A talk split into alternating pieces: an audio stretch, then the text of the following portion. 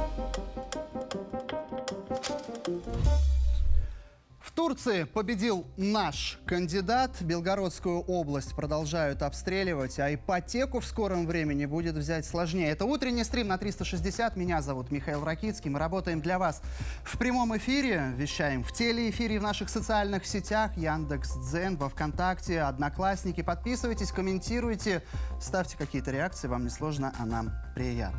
Ну и начать бы я хотел, наверное, с самых важных новостей, которые поступают в эти минуты к нам из Донецкой Народной Республики. Украинские войска обстреляли Донецк, выпустив пять снарядов натовского калибра 155 миллиметров, сообщили в представительстве Донецкой Народной Республики. Я приведу цитату из официального телеграм-канала. Зафиксированы обстрелы со стороны ВФУ. Такая аббревиатура расшифровывается как «Вооруженные формирования Украины э, по э, населенным пунктам Максимiliaновка». Это пригород фактически Донецка, даже правильнее будет сказать район Донецка. Выпущено 5 снарядов калибром 155 миллиметров. Кроме того, помимо этих снарядов, э, вооруженные силы Украины начали применять те самые ракеты большой дальности, которые передали британцы. Речь идет, как вы понимаете, кстати, о снарядах Storm Shadow.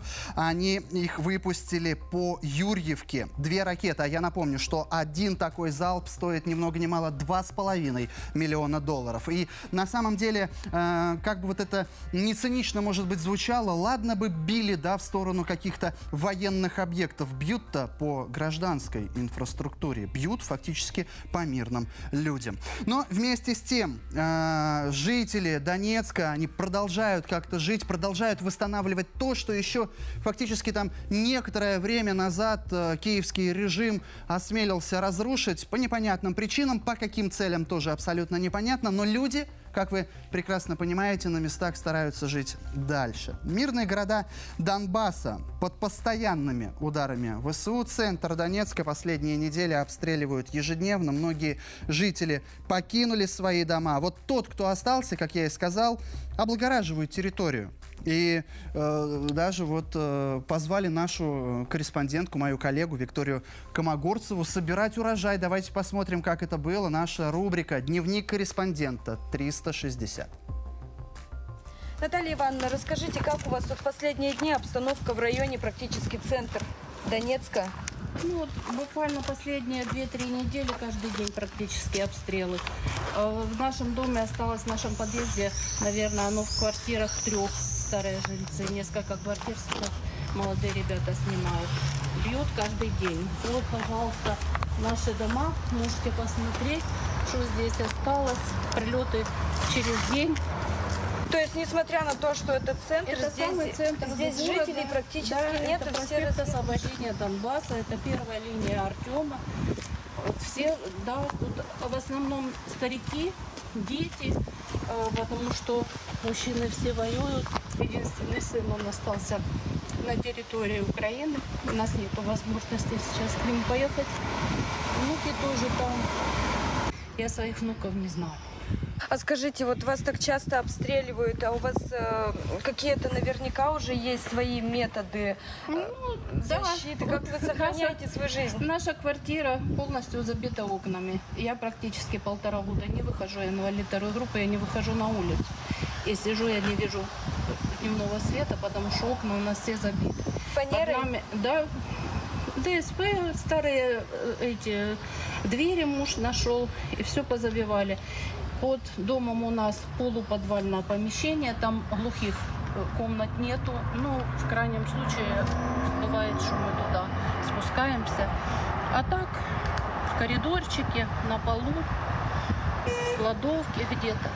Мы с мужем, чтоб- чтобы не сойти с ума, после 2014 года, когда Украина зашла на наши дачи, отобрала, мы остались без ничего. И вот сейчас с забитыми окнами выращивала рассаду под лампами. И теперь вот ухаживаем. Муж раскопал на асфальте грядочку мне, построил для подвязки. И вот сейчас высадила. Ждем сейчас погода наладится, подвязывать будем. приглашаем на урожай. Обязательно, урожай. обязательно к вам зайдем. А кроме помидоров у вас что-то еще здесь растет? Ну да, он еще огурчики там в ящиках стоят, еще не высадила, потому что пух полетел. Сейчас по периметру еще обсадим огурчиками. Вот так вот после обстрелов, но люди все равно продолжают жить. Вот э, комментируя материал моей коллеги Вики Комогорцевой, хочется обратить внимание на то, как женщина, которая рассказывает про огурчики и помидорчики, находит в себе силы все равно улыбаться. И это на том фоне, что атаки киевского режима в последнее время, надо сказать, на самом-то деле и усилили, усилились. Виной тому, понятное дело, калибры натовские, натовское оружие. Понятное дело, что перед нашими военными стоит серьезная задача – перехватывать все это дело. Прямо сейчас я предлагаю посмотреть кадры, как э, наши военные несут службу. В ходе ведения боевого дежурства расчеты противовоздушной обороты Центрального военного округа круглосуточно обнаруживают, сопровождают и уничтожают летательные аппараты противника. Они обеспечивают надежное прикрытие с воздуха позиций вооруженных сил Российской Федерации, а также важнейших административных и промышленных объектах, объектов в новых регионах страны. В ходе боевого дежурства расчет зенитного ракетного комплекса БУК-М2, кадры которого, э, э, э, работы которого мы можем с вами сейчас наблюдать, обнаружил и взял на сопровождение воздушную цель, выполнявшую подлет к охраняемым объектам по э, баллистической территории. Экипаж боевой машины выполнил пуск двух зенитных управляемых ракет и поразил средства воздушного нападения противника на значительном удалении. Всего расчетом ЗРК было уничтожено более 40 воздушных и аэродинамических целей, таких как беспилотные летательные аппараты «Байрактар», кстати, турецкие, о Турции мы сегодня поговорим, и реактивные системы зал- залпов- залпового огня «Химарс». Это уже как мы с вами знаем, Штаты. Друзья, ну и э, коль заговорили мы с вами об обстрелах, конечно, было бы неправильным не поговорить о Белгородской э, области. Губернатор э, на, в минувшие выходные, на этих выходных, тоже попал под обстрел, не мог въехать в тот самый населенный пункт. Я сейчас говорю про э, Шебекино, который уже на протяжении последних нескольких недель подвергается э, сильнейшим обстрелам. Гладков уточнил, что город Шебекино за день подвергся пяти обстрелам со стороны Украины. В результате один человек погиб, трое, включая двух несовершеннолетних, получили ранения, повреждения, получили некоторые объекты инфраструктуры, включая многоквартирные дома. Давайте посмотрим, что рассказывают жители этого многострадального городка под названием Шебекино в Белгородской области. Он находится прямо на границе с Незалежной. Давайте послушаем людей. Меня дома не было, я на работе была.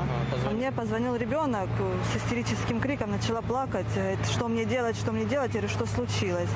Она говорит, у нас окна говорит, вылетели. Она плачет, я не пойму, что она говорит. Она говорит, окна вылетели. Я говорю, Соня, говорю, будь в коридоре, там окон нет. Она говорит, я не могу, я не могу. Я бросила все на работе, ну, собралась, такси не могу вызвать, ничего не могу вызвать. Встретила знакомого, он меня как бы довез э, до сюда. Я когда видела балкон свой, на ходу с машины выскочила, побежала, начала кричать «Соня, Соня!»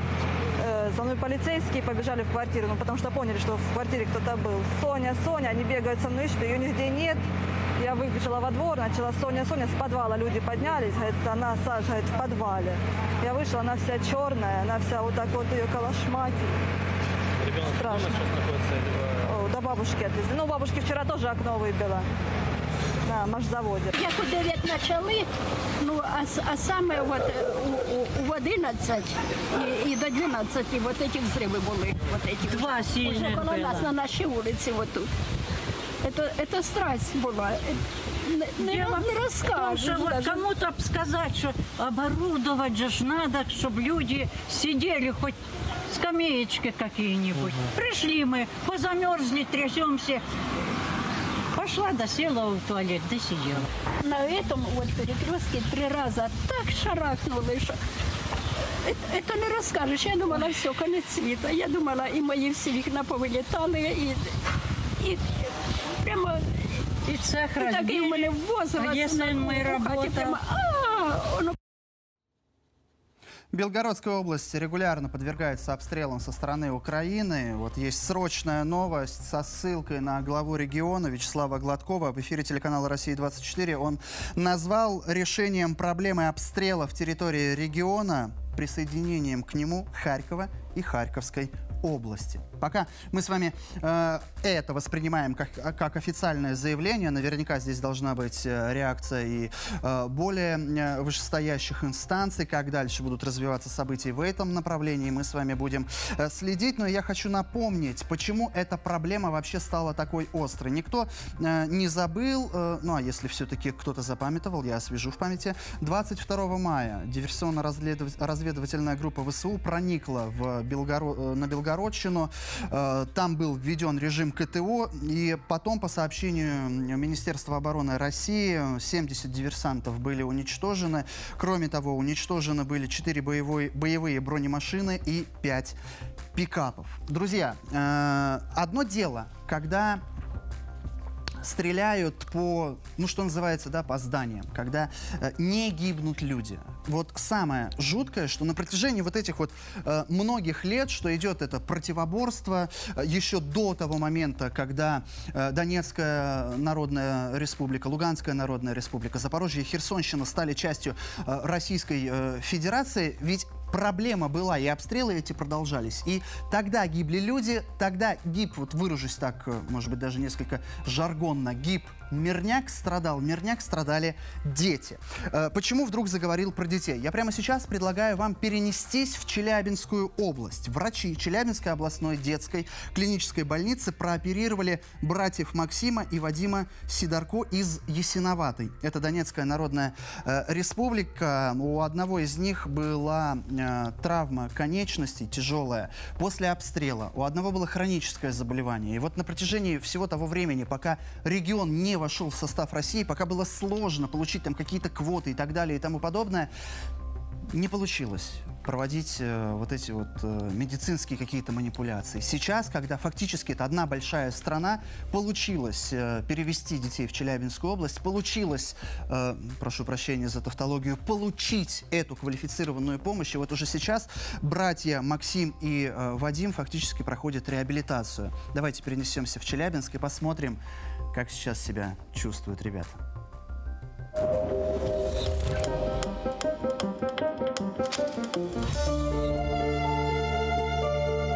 Организм растущий, деформация все-таки с ростом она увеличивалась. И палец был в невыгодном положении. Ну, вот мы выполнили деликатные операции по изменению угла наклона, операции на костях со статомиями, с фиксацией спицами. Сейчас вот через три дня мы сделаем рентген в динамике, и там уже ставится вопрос о демонтаже металлоконструкций. И дальше уже будет ЛФК.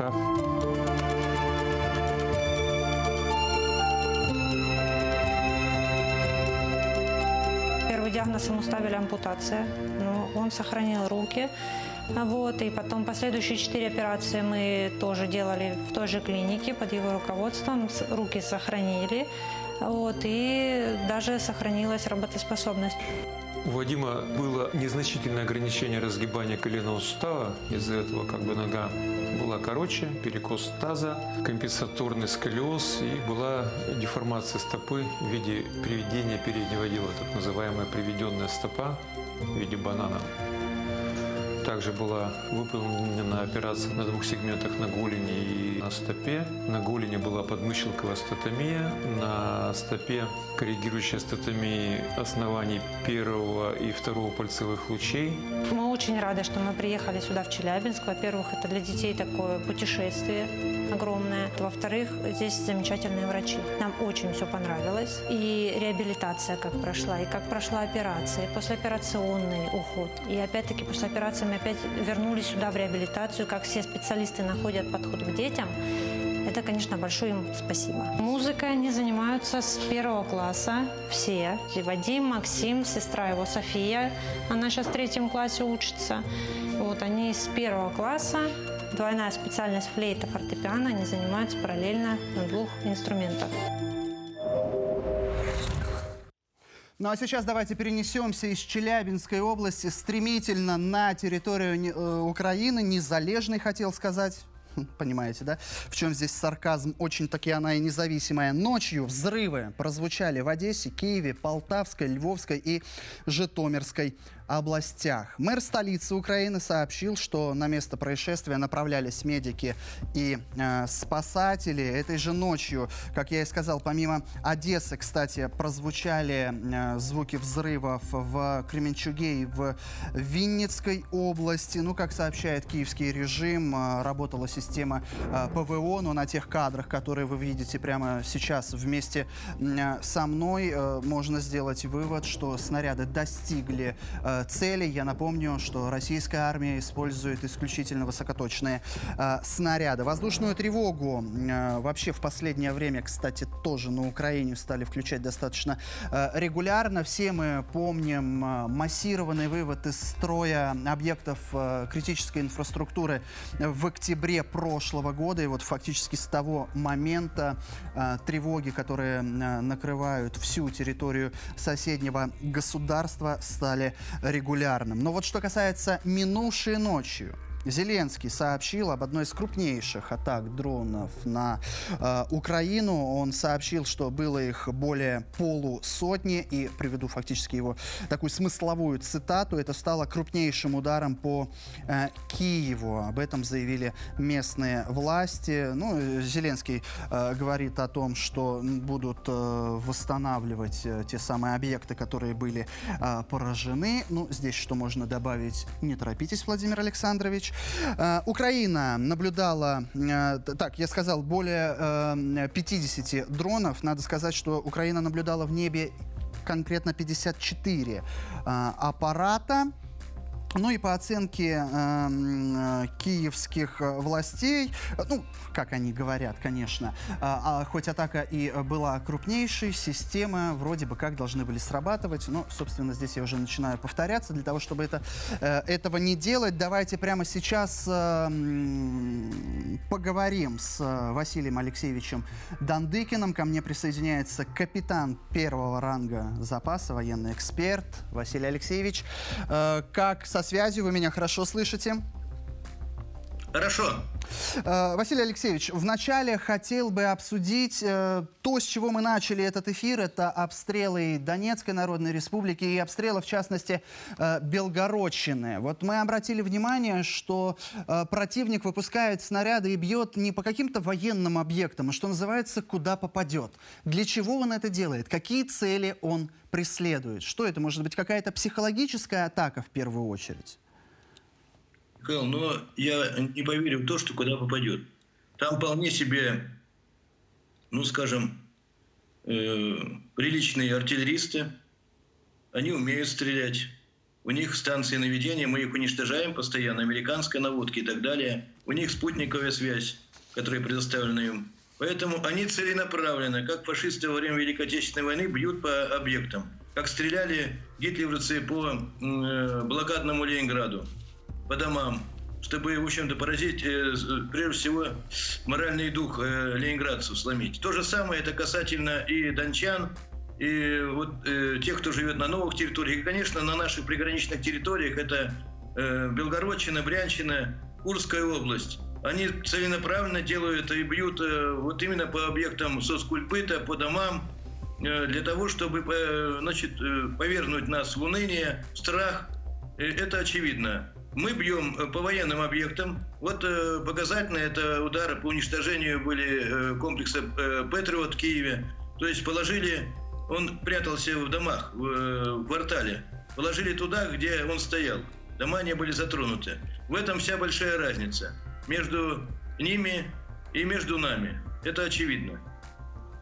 Но ведь от этого еще страшнее становится, что э, бьют-то специально, как вы сказали, в со соцобъекты фактически. Э, Это тогда, э, ну, ну, собственно, вы уже об этом и говорили, да, какой-то э, фактически фашистский режим. Считать своими. А, вот, кстати, по поводу... Да-да. Да. с- с- по- побоялся, что со связью случились какие-то сложности. Нет, вы меня слышите, это хорошо. А, По поводу заявления э, Вячеслава Гладкова. Вот он предложил такое решение, чтобы эти обстрелы, ну, как минимум, по э, Белгородчине прекратились. Здесь необходимо э, присоединить Харьков и Харьковскую область. Вот согласны ли вы с такой мыслью? Рационально ли это решение? Или, может быть, есть какие-то другие пути разрешения той самой проблемы, о которой мы говорим? Ну, на мой взгляд, э, уже говорил и президент России, что если будут обстрелы вот продолжаться, когда мы освободим наши новые территории, это Херсон и Запорожье, если будет, значит, продвигаться надо дальше, чтобы все это исключить. Во всяком случае, э, он э, там находится на линии огня, он подвергался сам обстрелам. Ему обстановка виднее в этой, в этой области, где, в общем-то, города граничат, э, можно сказать, несколько километров от границы, да и сам Белгород находится недалеко. Э, Что касательно этого, то для начала, мне кажется, нужно сделать полосу безопасности э, по этой границе, ну, в несколько десятков километров. Это очевидно, чтобы не стреляли ни с минометов, ни с крупнокалиберной артиллерии, ни тем, ни тем более из танков. Я думаю, что к этому все дело идет. Этот вопрос будет стоять. По-другому просто невозможно. Вот. Я, конечно, понимаю, мы уничтожаем эти ДРГ, мы наносим удары возмездия там на Брянщине, которые вот э, тоже убили двух офицеров, э, укрофашисты, соответственно, там в Черниговской области. Но надо делать это обязательно. И, конечно, вопрос, который поднимает губернатор, он имеет полное, значит, э, имеет право на это. И я думаю, что это никто не отменял ни денацификацию, ни демилитаризацию киевского режима.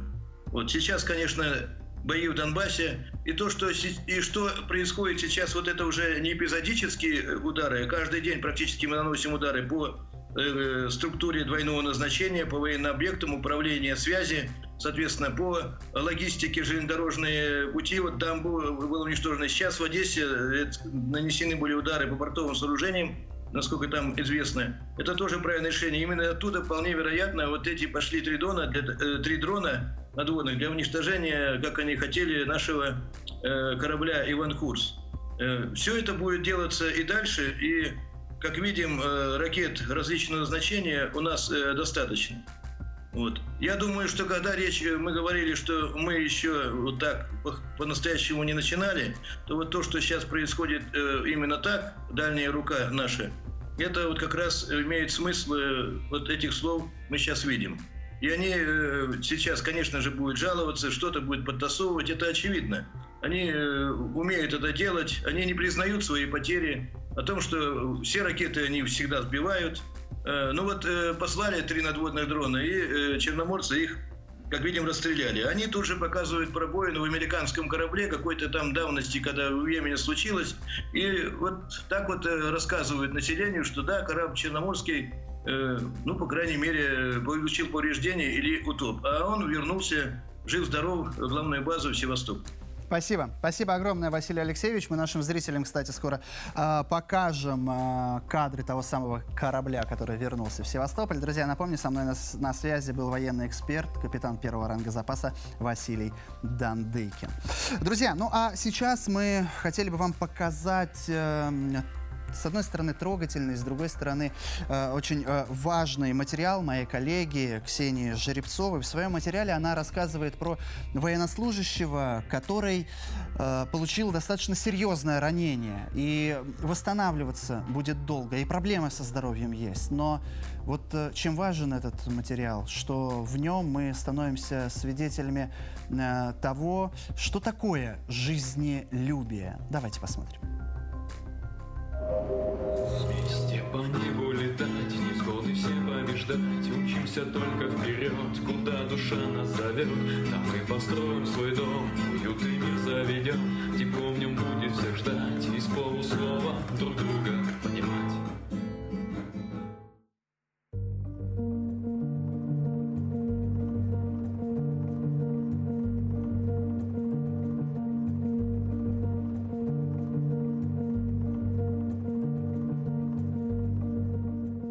началом СВО э, в госпиталь стали поступать раненые, в том числе с обширными разрушениями органов сосудов шеи. Ранее в нашем отделении операции подобного вида проводились довольно редко.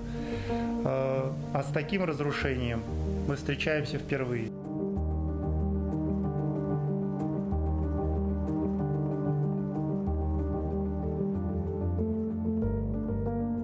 Военнослужащий, 27 лет, 8 числа а, получил, находясь в зоне СВО, получил огнестрельное ранение второй зоны шеи с разрушением гортани, трахеи, пищевода, щитовидной железы, со значительным дефектом мягких тканей шеи.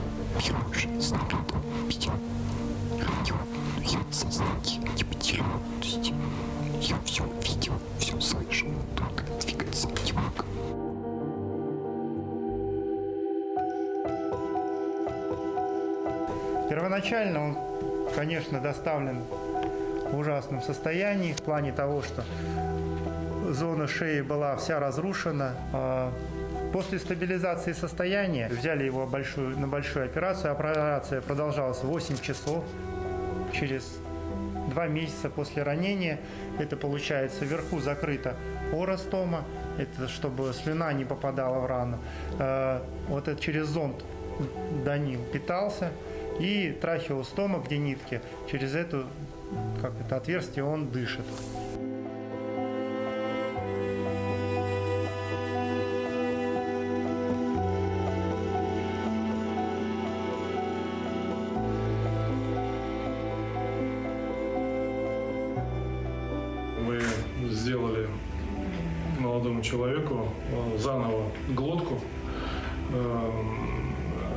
Путем аутотрансплантации тонкокишечно-брыжеечного лоскута. На шее оставались только позвонки, сосуды и немного кожи, и все. Сделали вставку между э, полостью рта и пищеводом э, в виде сегмента тонкой кишки. А а брыжейку, прилежащую к этой кишке, использовали как э, изоляционный материал, укрыли кишку, зону анастомозов, то есть соединение между э, этой кишкой с глоткой и с пищеводом. И сосуды брыжейки под микроскопом сшили с сосудами на шее, э, в частности, у него с наружной э, сонной артерией и лицевой веной. Операция тоже проводилась порядка 9 часов все вместе. Вот. Ну, результат этой операции нас приятно, приятно порадовал. Женщину принимался, народу ему понятно, что зажигали. Все. Но потом, когда переключился, думаю, что, буду вам что переживать.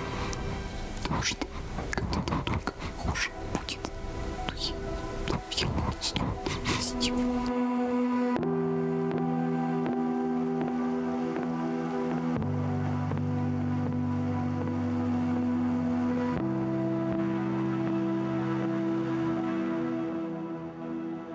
вести. Это рентгеновские снимки в плане того, что как проходимость бария происходит, как глотательный механизм, все ли нормально. После того, как мы вот это все провели, разрешили пациенту питаться уже через рот. Конечно, я восхищаюсь какие. Знаете, можно медали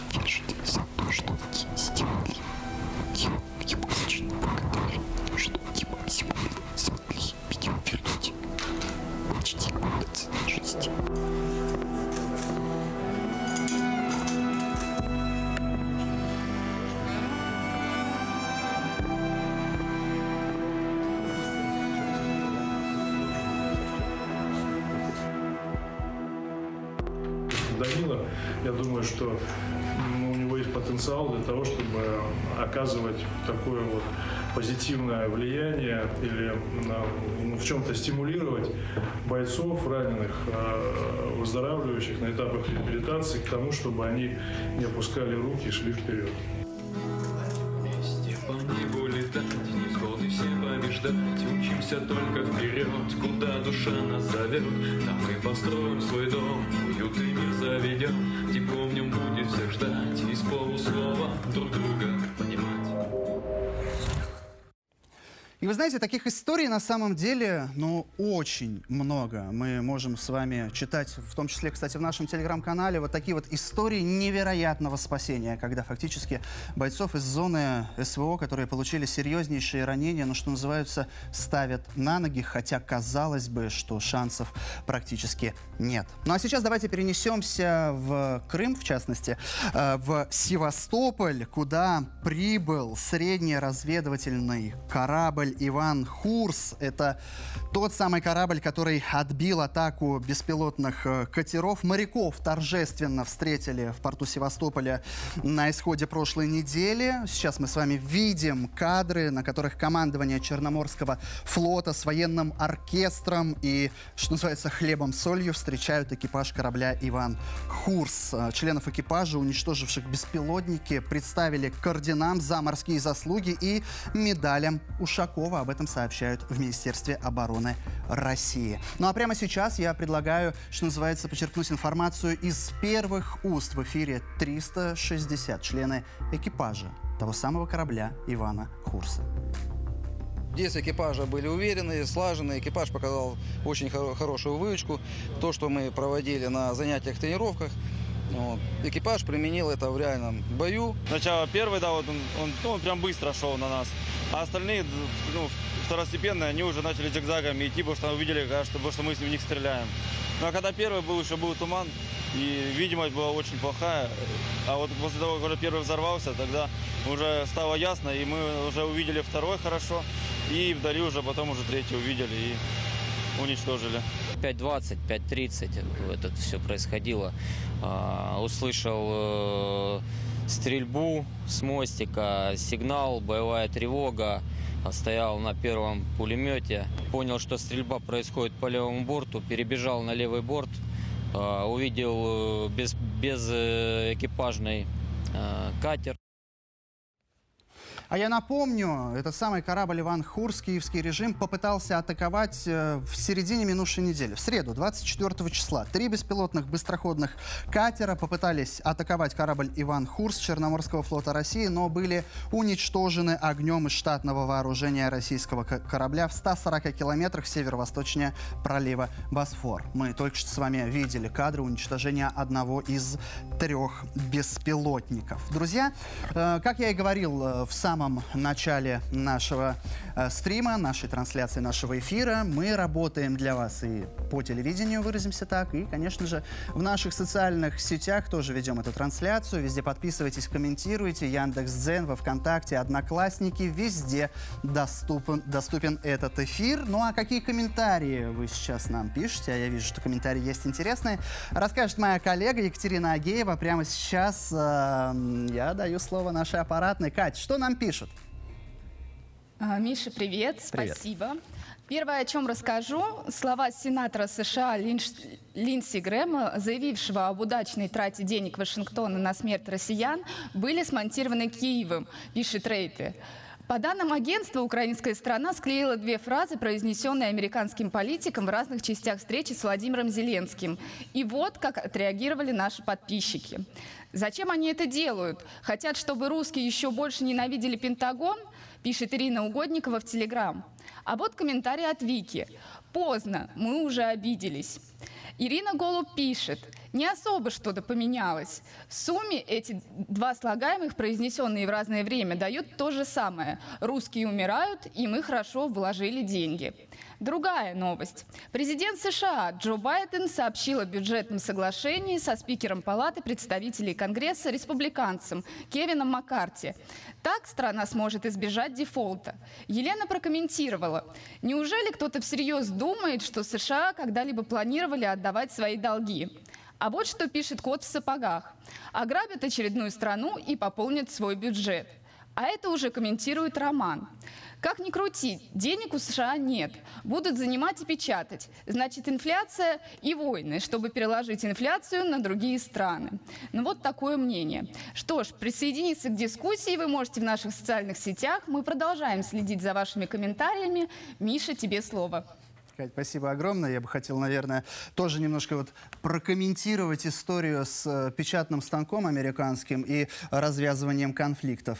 Э, почитайте, может быть, даже в, в каком-нибудь, э, в, каких, в какой-нибудь Википедии, например. Э, занимательно будет обратить внимание, что Соединенные Штаты Америки фактически становятся лидерами среди тех стран, которые так или иначе принимают участие в каких-нибудь конфликтах. Все это делается ради денег, об этом мы уже говорили неоднократно понятно. Ну и, кстати, коль моя э, коллега э, Екатерина э, напомнила нам про Линдси Грэма э, и рассказала уже нам о том, что э, Киев, как э, выяснило агентство Reuters, смонтировало те самые кадры, которые э, наделали на минувших выходных действительно э, много шума. Здесь тогда э, хочется задать вопрос. Ну, подождите, э, кто э, более бессовестный в этой ситуации тогда получается? Э, тот самый э, сенатор от штата Южная Каролина Грэм, который вроде бы как, еще несколько часов назад мы полагали, что никаких монтажных склеек не было, который вроде бы как сказал, что русские умирают, и э, такого удачного вложения денег американцы еще никогда не делали. Так вот он, что называется, подонок. Или э, тот э, монтажер, э, который, э, ну, понятное дело, по какой-то чьей-то там указке, я уж не знаю, кто там Подоляк, Ермак, кто там принимает такие решения, кто у них за информационную информационную повестку, от, а, отвечает за нагнетание вот эти э, военные какие-то агитации и так далее, и так далее. Фактически за эскалацию, кто у них отвечает, я доподлинно э, сказать э, не могу.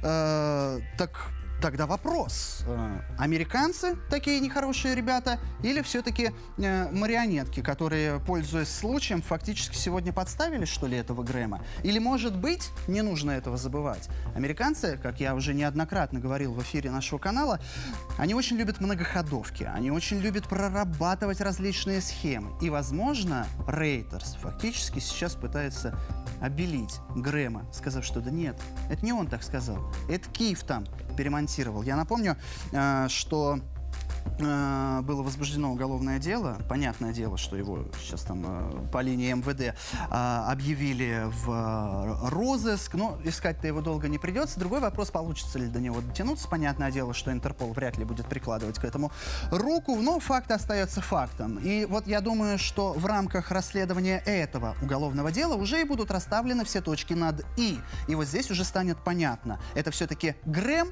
так удачно вложился или так неудачно оговорился? Или это все-таки кто-то в Киеве так удачно смонтировал беседу Зеленского и. Ну а мы двигаемся дальше. И прямо сейчас я, э, уж коли мы заговорили про Запад, хочу э, вам показать э, статью на э, Daily Telegraph. Вот есть у нас такая статьечка, давайте мы ее прямо сейчас покажем. Я могу приблизить, да, собственно, я э, переведу. Э, задача огромных масштабов. Киев отчаянно ищет способы пополнить потрепанные в боях войска. И это уже, знаете, не какая-то история, которую здесь я вам пытаюсь рассказать. Это пишут э, западные так называемые э, коллеги. Они в своей статье рассказывают историю некого Евгения, который был э, военнослужащим э, в рядах э, ВСУ, потом по каким-то причинам уволился, и вот теперь его снова отправляют э, на фронт. Статья э, рассказывает о том, какими методами, каким методом прибегает киевский режим для того, чтобы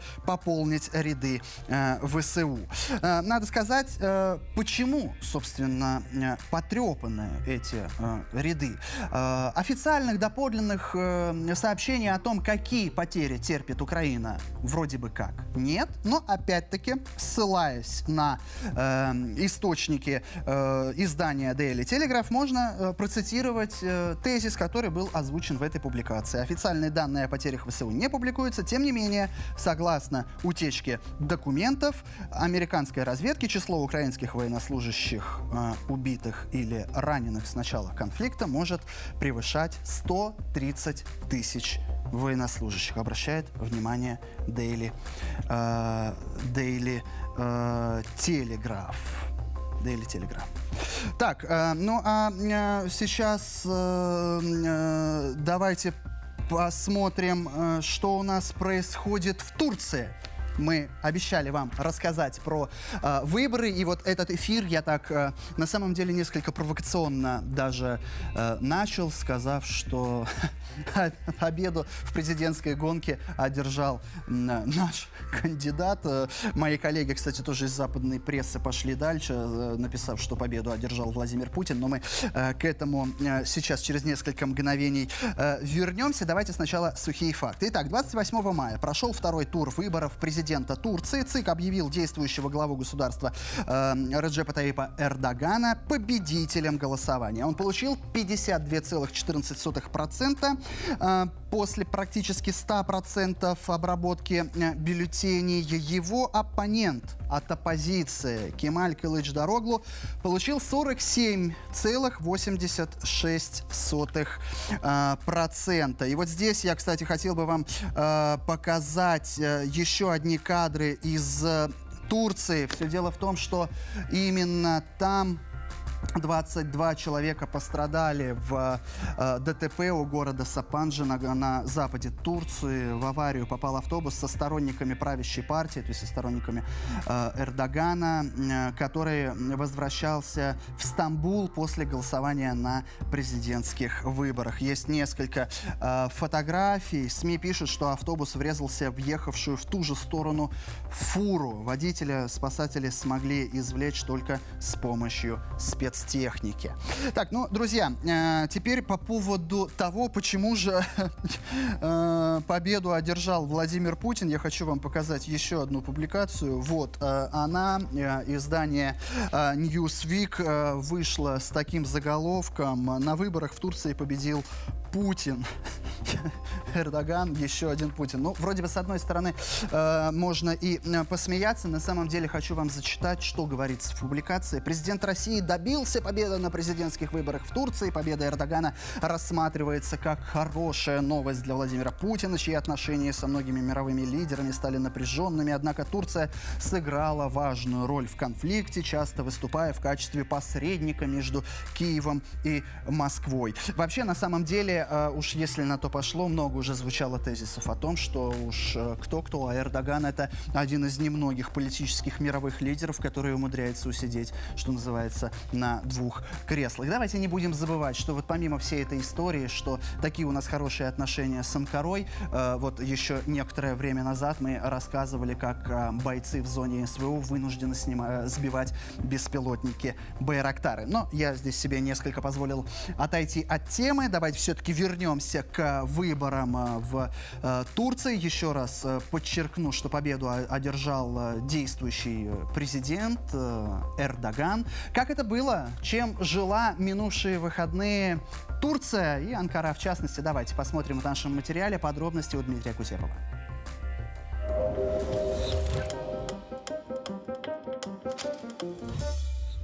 Грязные игры против Турции потерпели неудачу. Эрдоган после переизбрания на пост президента обвинил западные СМИ в нападках на себя и свою страну. Все ловушки, расставленные перед нами за последние 10 лет, грязные игры, кинжалы, вонзенные в спину – все было для того, чтобы этот день не настал. Разве немецкие, французские, британские журналы не подбрасывали обложки, чтобы уничтожить Эрдогана? Они также проиграли. Вы видели, какие союзы создавались против нас в течение нескольких месяцев. Вы видели, кто с кем. После первого тура западные аналитики довольно потирали руки. Развернувшуюся борьбу называли чуть ли не последним шансом Турции покончить с авторитаризмом. Впрочем, сам Эрдоган видел ситуацию под другим углом. Объявляя о своей победе, назвал результаты голосования праздником демократии. Турецкий лидер выступил перед сторонниками в Анкаре. Он пообещал снизить инфляцию, а также укрепить позиции государства в энергетической и транспортной сфере. В том числе открыть вместе с Россией газовый хаб. Владимир Путин одним из первых поздравил Эрдогана с победой, направил своему коллеге телеграмму, назвал дорогим другом и отметил его высокий вклад в укрепление двусторонних отношений. Прислали поздравления почти все мировые лидеры – Джо Байден, Риши Сунок, Эммануэль Макрон, Олаф Шольц и другие. Реджеп Таип Эрдоган победил во втором туре выборов с перевесом в 4% единого кандидата от оппозиции Кемаля Кылыч Дараглу. За действующего лидера отдали голоса 52% избирателей. За его оппонента оппонента 48%. Время перед вторым туром оппозиция потратила на активную агитацию. Более того, пытались заручиться поддержкой выбывшего кандидата. Однако Синан Аган выступил в поддержку Эрдогана. Заявил о передаче своих голосов в пользу действующего главы республики. Штабу Кылыч Дараглу ничего не оставалось, как снова говорить о фальсификации выборов. Уже после обработки всех бюллетеней политик назвал это голосование одним из самых несправедливых периодов в истории страны. Кылыч Дараглу заявил, продолжит бороться бороться за демократию в Турции. Как именно, не уточнил. Первые данные об итогах поступили еще до разрешения ЦИКа на их публикацию. Все хотели узнать результат. Несмотря на беспрецедентное давление, Центральная избирательная комиссия заявила, негативных событий, способных как-то повлиять на результаты голосования, никто не заметил. Миллионы сторонников Эрдогана празднуют его победу. Шумные гуляния и массовые автопробеги начались еще до объявления итогов. Люди были уверены в успехе действующего лидера. По всей стране перекрывали улицы и дороги, движение транспорта в Анкаре и Стамбуле было парализовано. Жители Турции выходили из машин прямо на проезжей части. Крупные городские площади утонули в людских потоках. Повсюду турецкие флаги и фотографии Эрдогана. Глава государства выступил перед ликующей толпой. Спел песню и произнес пламя пламенную речь. Полиция усиливала меры безопасности. Однако торжества в целом прошли без происшествий. Президентская гонка, как вы сами прекрасно понимаете, это всегда напряженная история, но вот в этот раз в Турции нашлось место некоторым романтическим делам. Интересная новость пришла к нам а, а оттуда. Член Совета учредителей партии Победы Мехмед Эмин Азбей решил оригинально сделать предложение руки и сердца своей девушке Гизема Син возле избирательного участка во время второго тура президентской гонки. А, после того, как она проголосовала, он ей сказал, а теперь тебе надо проголосовать за меня. Дал ей бюллетень, дал ей э, ну, какую-то там печать, э, на которой был один единственный вариант, только «да». И вот так вот он пошутил. Теперь я тоже стал главным. Ну, так вот, вроде бы политика, а, э, вроде бы новая ячейка общества. Наше поздравление, как говорится. Ну, а сейчас давайте все-таки продолжим вести диалог в таком серьезном контексте. Прямо сейчас ко мне присоединяется к нашему эфиру Сергей Маркелов, политический советник, генеральный директор коммуникационного агентства «Маркелов групп. Сергей Николаевич, утро доброе. Как со связи? Вы меня хорошо слышите? Доброе утро, Михаил, телезрители. Хорошо слышу. Ну что ж, э, давайте поговорим вначале о э, выборах э, в Турции. Вот все говорят о статусе КВО после победы Эрдогана. Изменится ли что-то в отношениях между Анкарой и Москвой? Улучшится, останутся прежними? Ну или, не дай бог, может быть, и ухудшится? Ну, смотрите, то есть победа Эрдогана это что значит? Э, это значит, что победила националистическая, национальная, внутритурецкая повестка. Потому что единственным принципиальным отличием вот э, и пропагандистских кампаний, э, конкурента Эрдогана и самого Эрдогана было именно отличие, кто, чего больше внутри предвыборной программы. Вот у конкурента оказалось больше статуса, значит, программы, программного статуса э, турецкой Турции в мире, глобальная Турция, вот туда-туда. А, нас, а Эрдоган пошел очень хитрым путем. Для него это тоже, как бы с точки зрения практического президента, это тоже важно, важный момент. Почему? Потому что, безусловно, Турция, она имеет уникальное географическое положение, она минимум в 4-5 глобальных процессах играет роль. Черном, Черноморский, э, Ближневосточный, Азербайджан, Азербайджан, Тур, вот эти вот мусульманство, тюркское и так далее. Поэтому победа, в общем-то, показала, что националистическая повестка э, туркам более близка. Это, кстати, видно и по географии голосования турецкого населения в разных странах мира.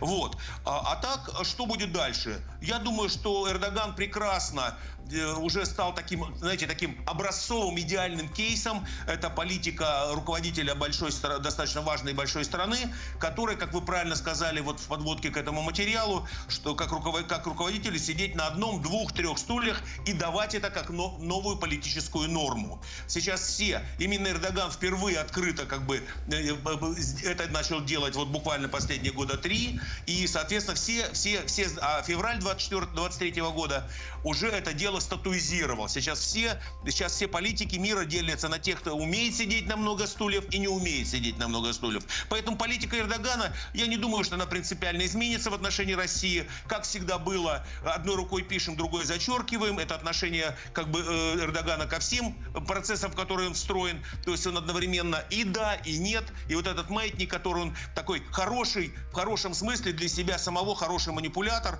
так сказать, и глобальной повесткой, и э, отношениями с Россией. Да, проколы будут, но, повторяю, э, наш президент всегда говорит хорошую очень фразу, что вот в политической части лидеры могут друг друга периодически понимать или не понимать, но в дружеской части это Путина слова. Но в дружеской части они всегда друг друга понимают. И вот эта часть всегда является, знаете, так для отношений двух больших лидеров всегда палочкой-выручалочкой.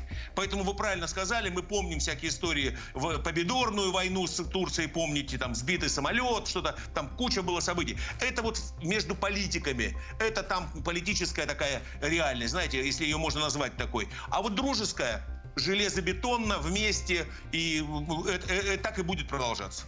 Слушайте, а еще такой вот вопрос, э, тоже нашим телезрителям уже рассказывал. Тут западная пресса пишет, победа Эрдогана – это победа Путина. Почему так пишут? И правда ли это так? Ой, или... слушайте, ну, э, да.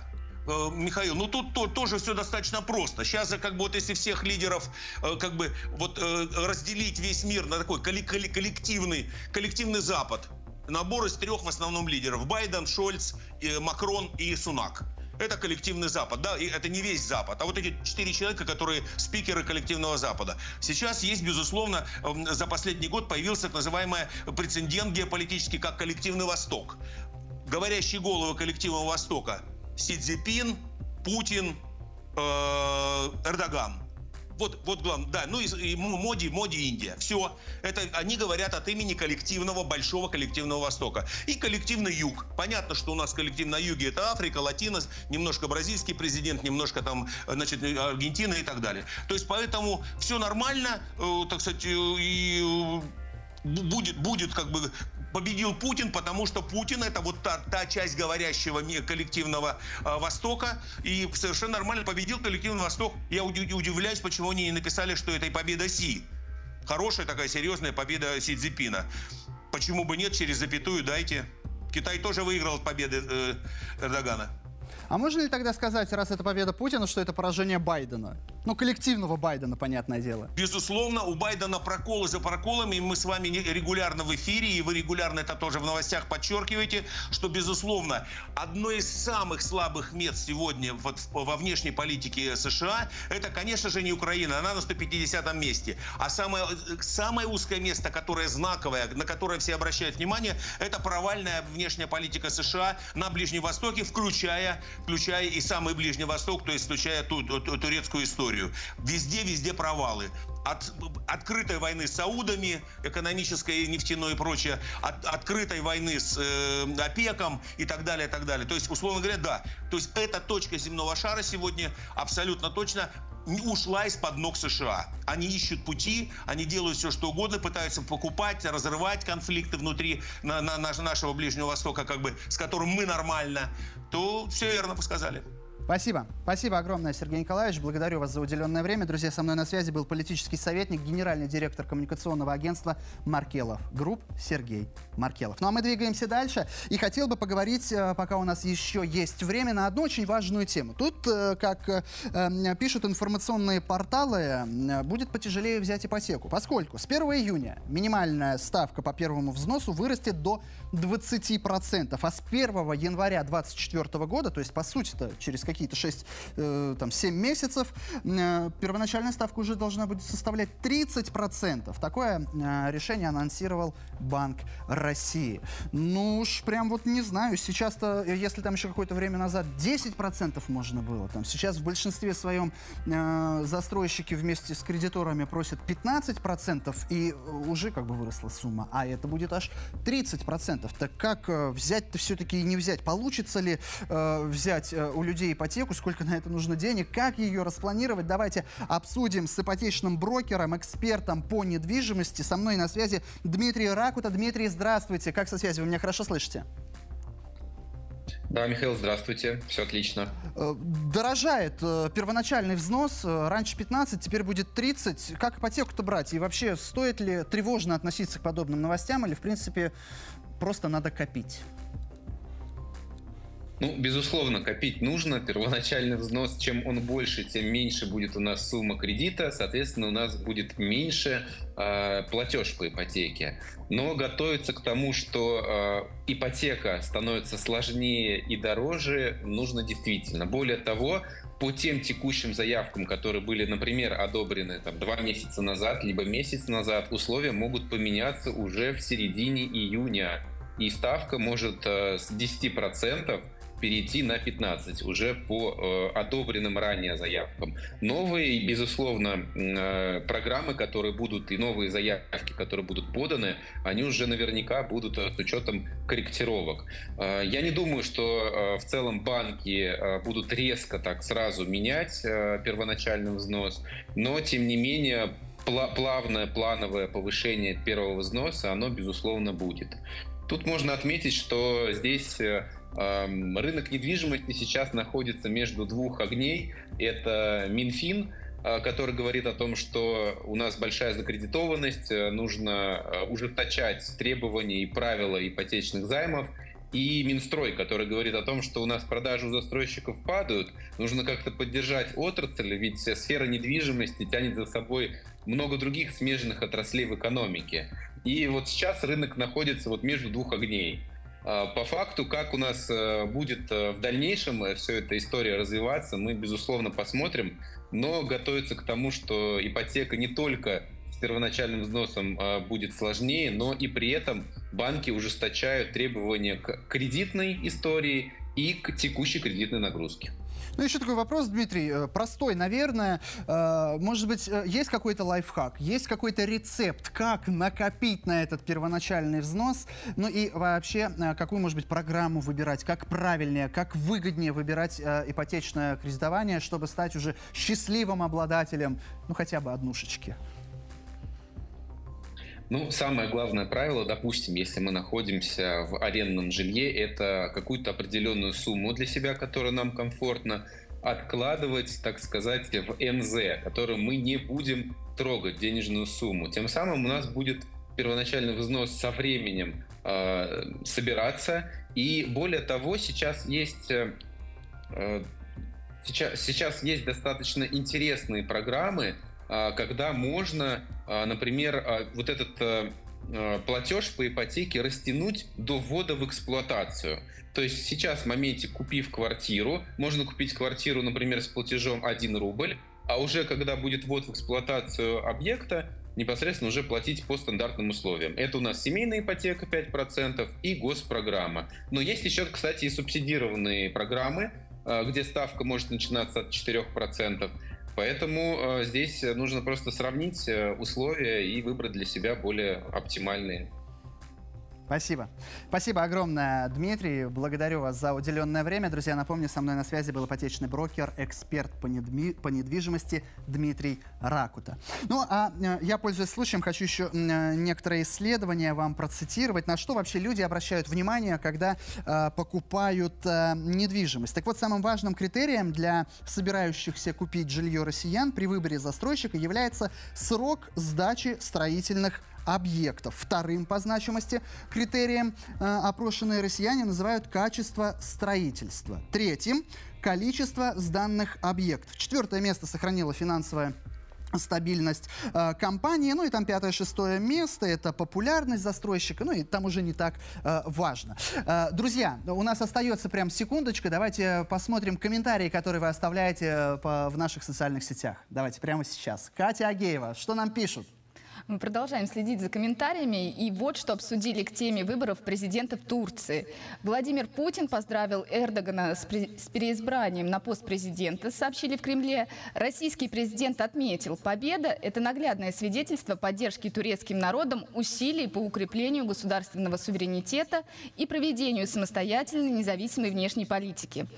Путин знает цену суверенитету, поэтому открыто говорит об этой необходимости в поздравлении, пишет Евгений Петров ВКонтакте. Его комментарий нашел единомышленников. Верно, Путин поздравил не только Эрдогана, но, думаю, всю Турцию с избранием президента, который поможет сохранить стране суверенитет, ответила Милана Химченко. А вот комментарий Елены в Телеграм. Ну, хоть с этой стороны будет более-менее понятно, что ожидать от Эрдогана для нашего президента а, он э, читаем и потому так спокойнее. Оставляйте свои комментарии в социальных сетях. Мы э, самые интересные обязательно зачитаем в прямом эфире. Миша, тебе слово. Спасибо, Катя. Огромное, друзья. Комментируйте. Мы тоже поздравляем Эрдогана с победой в этой э, президентской гонке. Ну а у нас фактически к этому часу все. Я с вами прощаюсь. Меня зовут Михаил Ракицкий. Оставайтесь людьми и на 360.